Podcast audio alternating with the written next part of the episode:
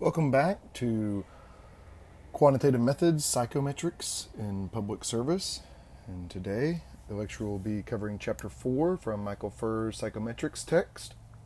And Chapter 4 is on test dimensionality and factor analysis. And we're going to start with a discussion of test dimensionality, which is going to be guided by three core issues or three core questions the first is the number of dimensions reflected in a set of test items. The second is the degree of association among a test dimensions. So, how many different dimensions is the test measuring? What's the relationship across those dimensions? And the psychological meaning of a test dimension.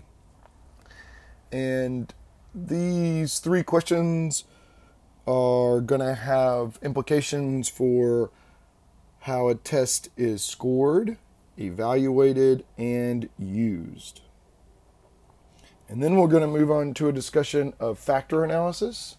And there's a lot here on factor analysis. We're going to take a pretty high level, uh, kind of abstract view of factor analysis, what it is, how it helps us test dimensionality, how it helps us uh, understand the meaning of the test dimensions, and we'll work through what that does.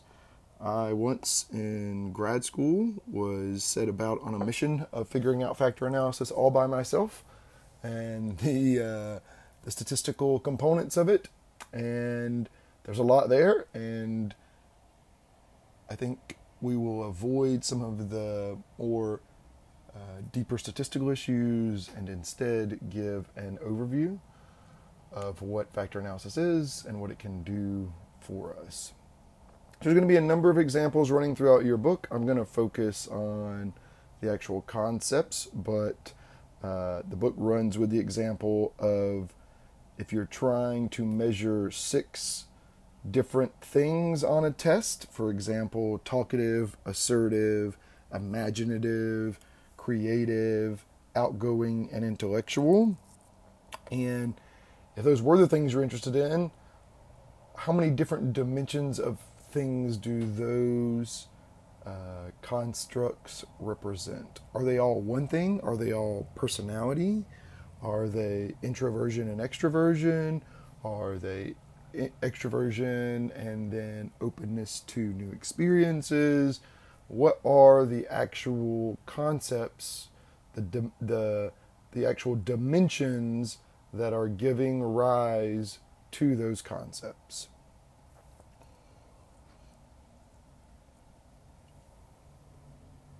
So, again, there are at least three fundamental psychometric questions regarding the dimensionality of a test, as Furr tells us. And the answers to these questions have important implications for evaluating the psychometric properties of any behavioral test, for appropriately scoring a test, and for the proper interpretation of the test scores. And on page 74 in your book, uh, there's a nice figure 4.1 that highlights these questions. Uh, you start with question one How many dimensions does the test have? If it only has one dimension, the type of scale is a unidimensional scale or unit, uh, yeah, a, unit, a unidimensional test. If it has two or more dimensions, uh, then question two is Are the dimensions correlated? If not, you have a multidimensional uh, scale with uncorrelated dimensions. And if so, you have a multidimensional scale with correlated dimensions. I'll talk a little bit more about those things. And then the third question is what is the psychological meaning of the dimensions? And one of the things the chart highlights there is that uh, exploratory factor analysis can be helpful in answering all three of these questions.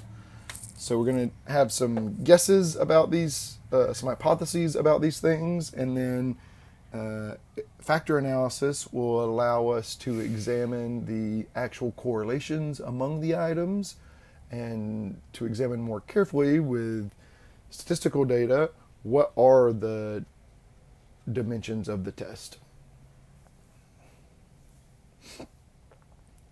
Okay. Test dimensionality Furr says similarly, if we have a psychological test that yields some kind of score, then we would like to think of the score as a value representing a single psychological feature or attribute, some, some unobserved psychological attribute. But we want it to represent one single psychological feature that we can think about. If it represents a bunch of different things, it gets really hard to interpret it. So, the score on an inventory of items should reflect one and only one psychological dimension. And Furr goes on to say, as a general rule, but not always, when we measure a physical or psychological attribute of a of an object or a person, we intend to measure a single attribute of that object or person. So a bit of this is going to be how do we best get how do we know or how do we get at measuring the psychological attribute, we might think of intelligence, we might think of um, extroversion versus introversion, we might think of um, job motivation, job satisfaction, um, and we might want to know something about one of those psychological attributes and to figure out whether we are looking at just one psychological attribute or one dimension there. Um, factor analysis is going to help us with that.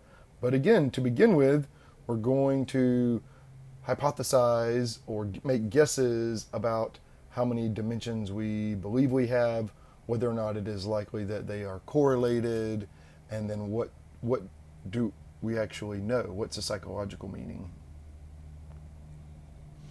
But a big piece of this also is going to be how do you score the test? And that's going to be one of the things that changes across a unidimensional test versus a multidimensional test with uncorrelated dimensions compared to a multidimensional test with uncorrelated dimensions. And in beginning to think about that, Furr highlights that combining test scores from two independent psychological attributes produces a total score that has no clear meaning.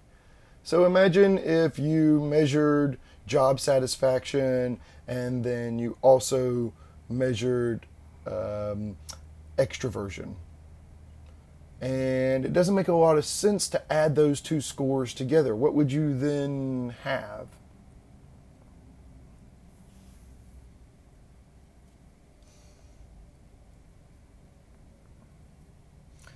So, but you, usually when you have multiple items, multiple test questions, multiple survey items, you are going to want to know how to score them. And the item responses are usually combined in some way, um, as Furr tells us, usually by computing one or more scores of some kind. And these combined scores are used to reflect the psychological attribute or attributes of interest. These scores are referred to as composite scores, which you may mean composite scores, which you may remember from previous lecture, and ideally a composite score reflects one and only one dimension. However, a test may include items that reflect more than a single dimension.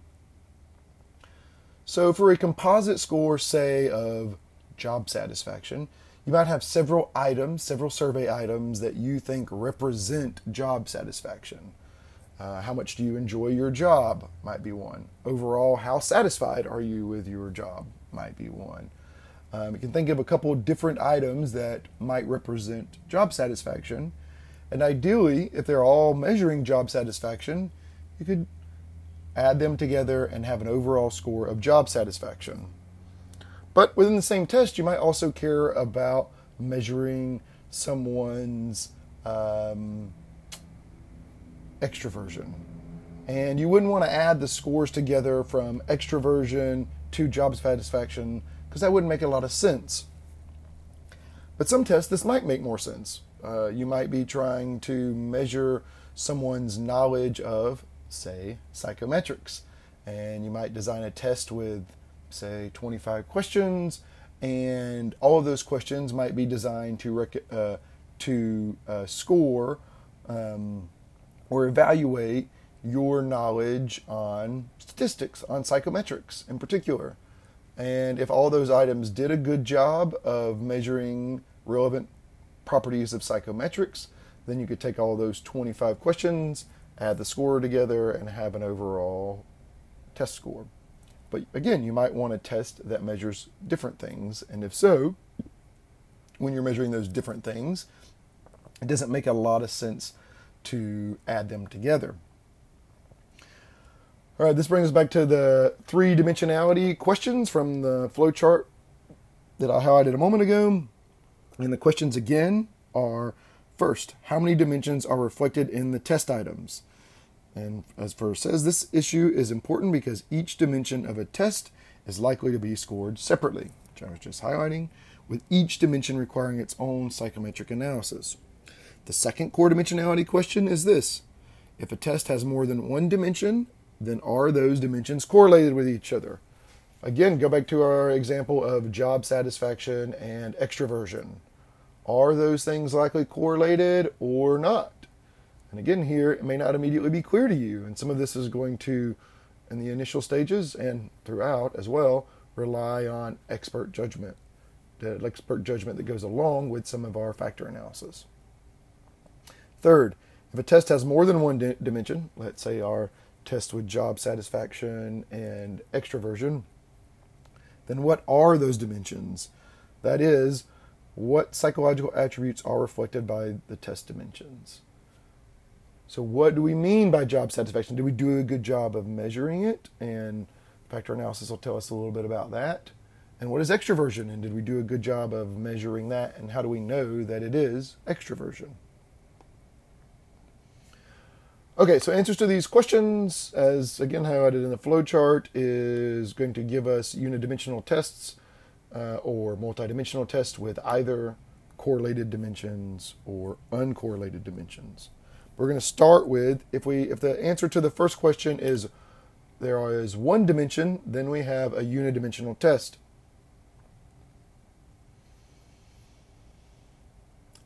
When a psychological test includes items that reflect only a single attribute, as Furr tells us, of a person, this means that responses to those items are driven only by that attribute, and to some degree, as we will see in later chapters, random measurement error.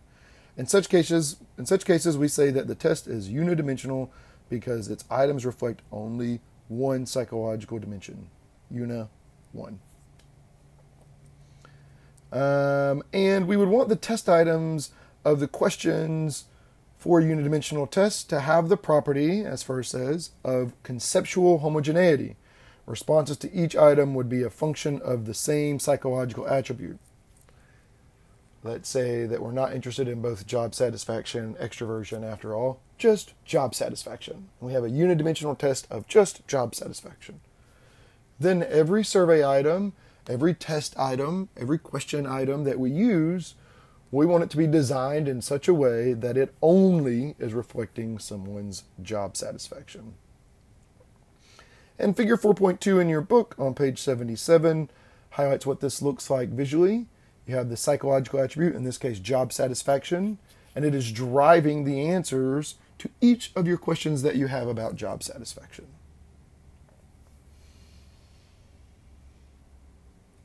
For a unidimensional test, as Furr says, only a single score is computed, reflecting the single psychological attribute measured by the test. That is, all the items are combined in some way, usually through averaging, summing, or counting, to form a composite or total score. You can think here again about job satisfaction. Maybe you've identified five questions that you think represent job satisfaction. You have those on a scale of 1 to 5, from strongly disagree to strongly agree. And then you could take the average response of those, you could add them together, and have a total score for job satisfaction. In terms of psychometric evaluation, psychometric quality is evaluated for the single score that is obtained from a unidimensional test, as Furr says. And then in wrapping up with unidimensional test here, Furr says for unidimensional test, reliability and validity should be estimated and evaluated for the total score produced by the test. In terms of test use, the test users compute and interpret the total score produced by a unidimensional test. So again, in a unidimensional test, you can add all those scores together, take the average, count them, and get a value that you believe represent some amount of the underlying psychological attribute. All right, if we say, wait, our test has more than one dimension, we're not just unidimensional, we're multidimensional. And this could be an example where we are measuring uh, job satisfaction and um, extroversion, but maybe those things are uncorrelated. Uh, they're not immediately clear why they would be correlated. So let's pick an example for this uh, for the section here on multidimensional tests with correlated dimensions and say maybe we're wanting to measure job satisfaction and intrinsic motivation. All right? How intrinsically motivated are you to do things? It might make sense that intrinsic motivation is related to job satisfaction. Maybe the more intrinsically motivated you are, the more satisfaction you have with your job, particularly if it provides opportunities for you to realize your intrinsic motivation. So, in this in this situation, let's assume that the dimensions are correlated, and this is also known as tests with a higher order order factors. Um, and so you might think of something that is both driving job satisfaction and intrinsic motivation. And in this case, maybe that is your overall motivation. Your overall motivation is driving both your job satisfaction and your intrinsic motivation, for example. Okay, um, when we have this uh, multidimensional test with correlated factors, um, the groups of questions are often called subtests, and they each reflect a different facet of the higher order factor, the overall thing, overall motivation in this case. And then our subtests would be job satisfaction and intrinsic motivations. And uh, typically, as Furr says, each subtest has its own subtest score. So you might think that we have a score on both job satisfaction and intrinsic motivation. And in principle, each subtest, as Furr says, is itself unidimensional, and the questions in each subtest are conceptually homogeneous. So if you look at figure 4.3 in your book from page 78, you might think of the general psychological attribute being overall motivation, specific psychological attribute A being job satisfaction, specific psychological attribute, attribute B being intrinsic motivation. If a subtest is unidimensional, as it should be, then the subtest score is interpretable with regard to a single psychological attribute. In addition, as Furr says, to scores for each subtest, multiple multi, multidimensional tests with correlated dimensions are often scored in a way that produces a total score combined across several subtests. That is, subtest scores are often combined with each other, again, either through summing or by averaging the score to produce a total test. So let's say you don't buy my job satisfaction and intrinsic motivation, and let's use extrinsic motivation and intrinsic motivation. Both of those are represented of flow from overall motivation. Maybe, maybe we believe that more than job satisfaction. And in this case, once you have a score on your intrinsic motivation questions and a total score on your extrinsic motivations, uh, you might want to sum those together or average them all together for an average overall motivation. You can do this in general if the dimensions are correlated.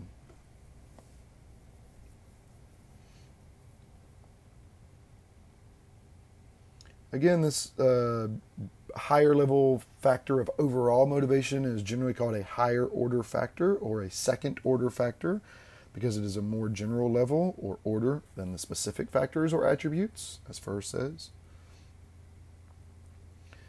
And in terms of test evaluation, multidimensional tests are different from unidimensional tests. It is possible, as Furr says, that a multidimensional test could have some subtests that have reasonable psychometric quality and other subtests that have poor psychometric quality. So again, going back to our example, motivation, intrinsic motivation, and extrinsic motivation. Maybe we have really good measures of intrinsic motivation, but kind of crappy ones of extrinsic motivation. Each of those subtests will have its own psychometric qualities. Again, in addition, a multidimensional test with correlated dimensions may have a total test score that is computed across its subtests. In terms of test use, as Furr says, multidimensional tests offer a variety of options. Test users could use any or all of the subtest scores, depending on their relevance to the research or practical context. In addition, test users could use a total test score from a test with correlated dimensions if such a score is computed and has acceptable psychometric properties. So, again, in our intrinsic versus extrinsic motivation example, we could just look at intrinsic motivation. We could just look at extrinsic motivations. But if we determine that they both have good, strong psychometric properties, then we could potentially add them together, combine them for overall motivation.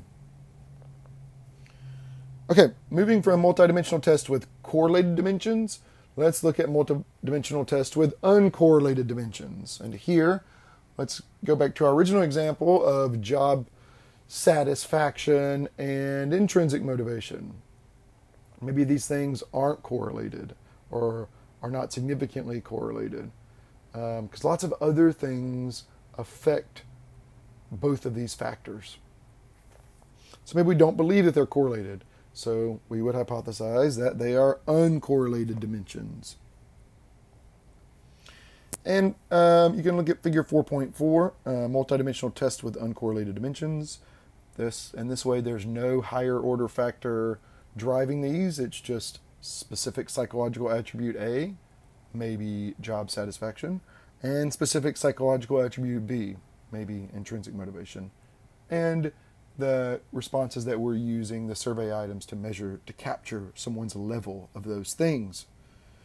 With regard to scoring, evaluation, and use, as Furr says, multidimensional tests with uncorrelated dimensions are similar to multidimensional tests with correlated dimensions, with one important exception. For tests with uncorrelated dimensions, no total score is com- com- computed. that is, a score is obtained for each dimension, but the dimension scores are not combined to compute a total test score. Here, we would not combine our score of job satisfaction to intrinsic motivation because they're not correlated.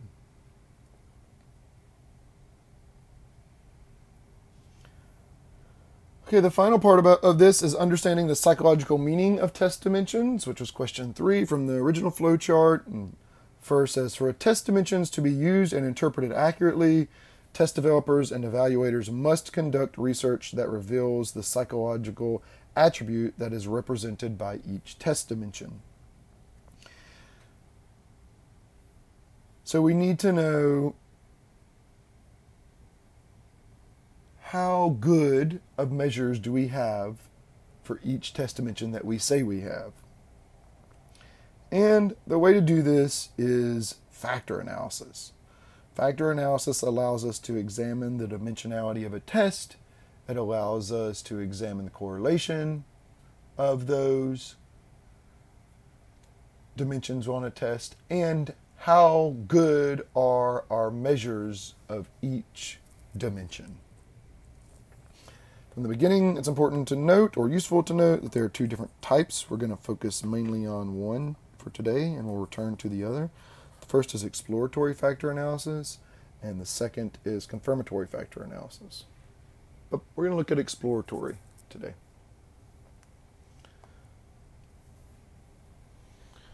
So, the basic things to understand with factor analysis is it uses a correlation matrix um, and manipulates it in a way that gives us some factor loadings and some eigenvalues.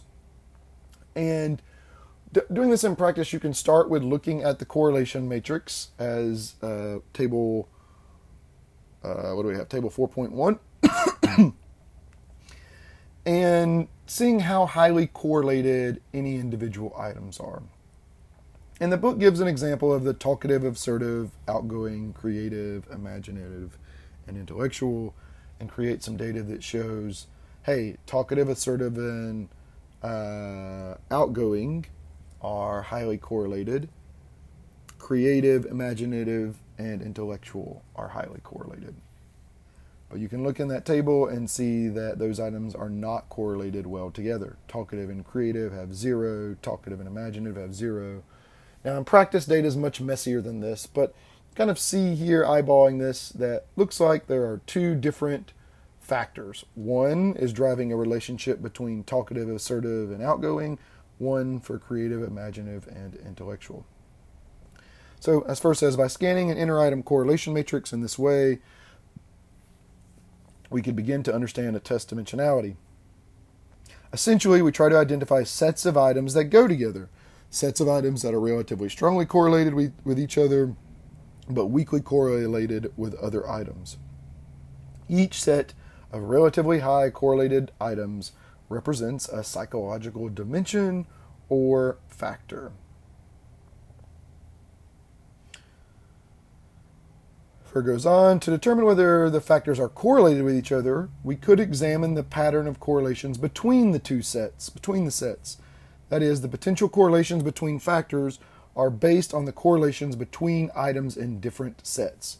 So going back to table 4.1, you can imagine that these two factors are not correlated at all with this with this data because uh, they're highly correlated items that are correlated are highly correlated and items uh, that aren't aren't at all. So again, talkative, assertive, and outgoing have relatively high correlations. Creative, imaginative, and intellectual have relatively high correlations, but creative, imaginative, and intellectual items have no correlation with talkative, assertive, and outgoing. So we could be reasonably confident that in this example, those two factors are not correlated. However, if there were some correlation across the items on these two factors that are correlated highly together, you might uh, begin to suspect that the factors are correlated. For example, in the um, example I was using a moment ago between intrinsic and extrinsic motivation as measuring overall motivation, it might be the case that some of the items on the intrinsic scale that you come up with and the extrinsic scale are related. When you when you have a high score in intrinsic motivation items, you might also have some high scores on extrinsic motivation items.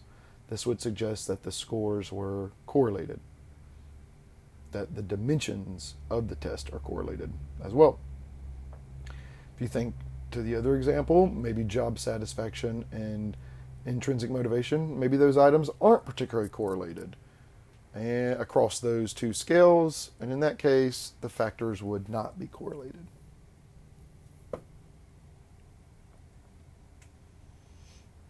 So this is sort of known as that, uh, you know, an eyeballing approach.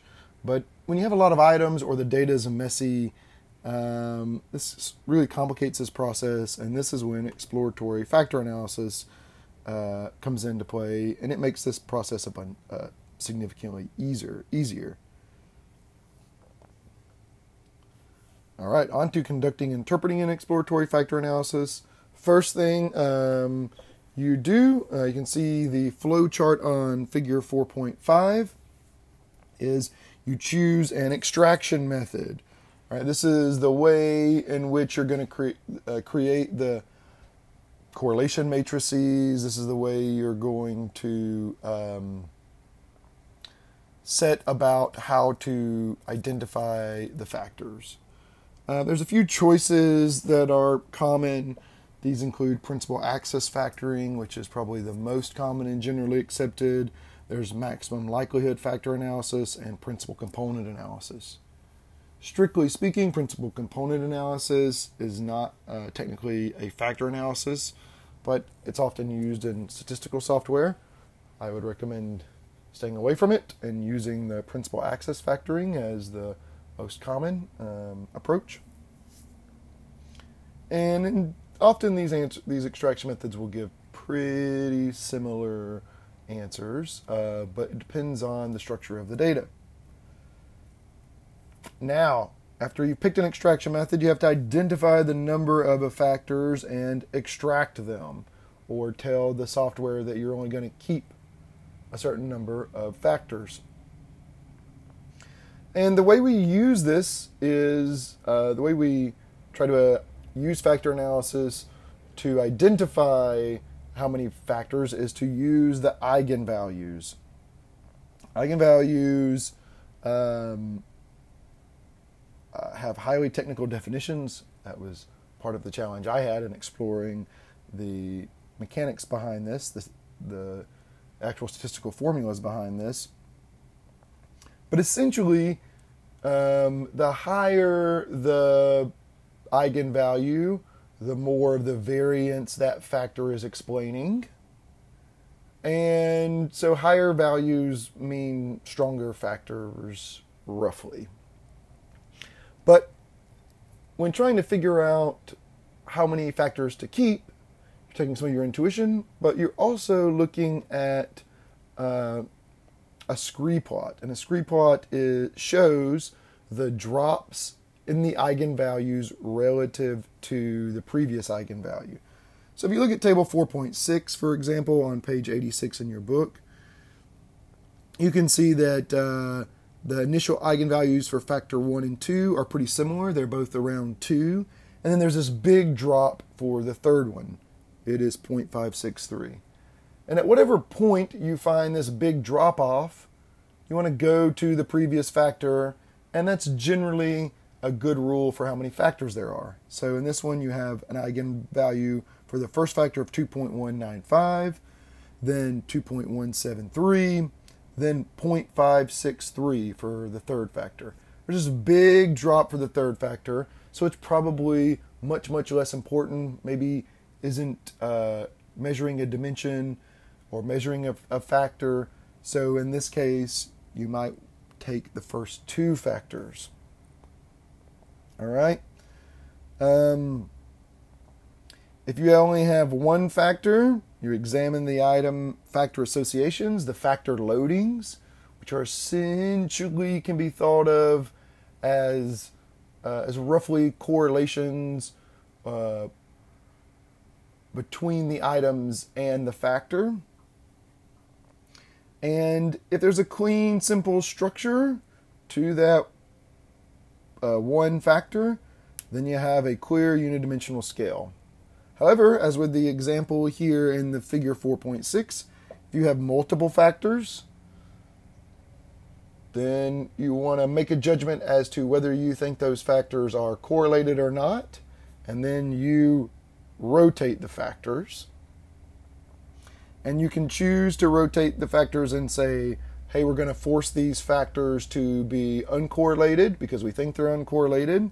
That's an orthogonal rotation.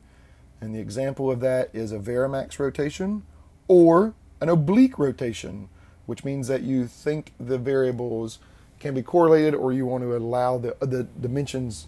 Let's try that again. You can use an oblique rotation if you think your factors or your dimensions are correlated, or you want to allow for them to be correlated. An oblique rotation will actually, if the factors are uncorrelated, still um, still show that. And the common example of this is called a Promax. But let's say you start with an orthogonal rotation because you think your factors are not correlated. You can examine the item factor associations, again, the factor loadings. How strongly is each survey item related to the factor? And if there's a clean, simple structure, say you found two dimensions, they weren't correlated, and the items for the dimension one, say job satisfaction, aren't related to the items on intrinsic motivation, um, then you have a clear multidimensional scale with uncorrelated dimensions. Let's say you have intrinsic and extrinsic motivation as the things that the factors that you were trying to uh, capture with your test. You think these things are correlated. You use an oblique rotation. An example of this from statistical softwares is Promax. You examine the item factor associations, the factor loadings. If you have a clear, clean, simple structure, intrinsic motives mostly load highly on intrinsic factor, extrinsic items lo- mostly load on extrinsic, but with some correlation across them. Then you have a clear multidimensional scale with correlated dimensions. At any point in this process where you still have an ambiguous structure, you can go back and try a different number of factors. Also, if any of the items have, any of the survey items are really just loading poorly, they have close to a zero loading. I think the cutoff in the book is a roughly a 0.3, which is uh, is a common cutoff point. You can also um, drop those items if they're not good at measuring what you think they should be measuring. So, there are some other ways to think about going back to one of the first questions about uh, how many factors. There's a few different ways that the book talks about, but the scree plot really is the standard here. One, uh, one is greater than one. Um, which is there are a lot of challenges with that, so I recommend avoiding that. Uh, but these scree plots, which are plotting the eigenvalues and how they're related to one another, when you see that big drop off, which won't always be that clear, but when you see that big drop off, just go back to the the factor number before the big drop off, and that's um, what the data is suggesting are the, the two most important factors In some cases, this is not exactly clear and it starts rely, relying some expert judgment. So just know that real world data can be messy. Some more details about rotating the factors. Um, and then at the end of the chapter, the book goes through some more details on what are these factor rotations and why they're not sort of magical poof. We're just making the thing say what we want and what they're actually doing. Um, so you can look back at the end of the chapter as well, and you'll get a bit more information on the technical pieces of the rotation. So a little bit more about factor loadings or these item factor associations. Um, so first says Exploratory factor analysis presents these associations in terms of factor loadings, and each item has a loading on each factor. By examining the loadings and identifying the items that are most strongly linked to each other, we can begin to understand the factor's psychological meaning. Generally, factor loadings range between negative 1 and positive 1, kind of like correlations, if you may remember, and they are interpreted as correlations or as standardized regression weights. When using an ortho- orthogonal rotation, or when a scale has only one factor, we obtain loadings that can be seen as correlations between each item and each factor. In contrast, when we use oblique rotations, we obtain several kinds of factor loadings. For example, if we use the statistical program SPSS and we choose an oblique rotation, then we obtain pattern coefficients and structure coefficients. Furr goes on to say for readers who are familiar with multiple regression, pattern coefficients are the standardized regression weights produced by a regression analysis in which respondents' item responses are predicted from their levels of the underlying factors. In contrast, structure coefficients are simply correlations between respondents' item responses and their levels of the underlying factors. Furr goes on to say when interpreting factor loadings, two pieces of information are important. First, the size of the loading indicates the degree of association between an item and a factor. Larger loadings, closer to negative 1 or positive 1, indicate stronger associations, just like with correlations when we looked at in last chapter. More specifically, Furr says loadings above 0.30 or 0.40 are often seen as reasonably strong, with loadings of 0.70 or 0.80 being seen as very strong. The second important piece of information is the direction of a loading, positive or negative. A positive loading indicates that people who respond with a high score on that item have a high level of the underlying factor. In contrast, a negative loading indicates that people who respond with a high score on the item have a low level on the underlying factor.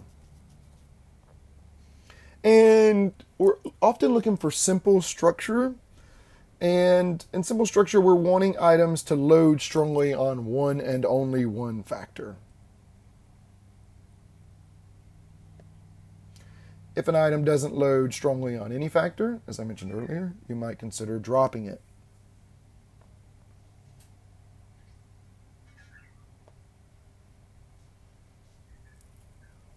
Okay, we also might want to look at the associations among factors. Um, and when you use an oblique rotation, the they uh, the software will often include a correlation of each pair of factors, revealing the higher order associations among factors. So we might want to know, for example, go back in, going back to our intrinsic and extrinsic motivation, um, how strongly correlated are intrinsic and extrinsic motivations with one another. Because we should only create a total score when the dimensions are correlated with each other to a meaningful degree. All right.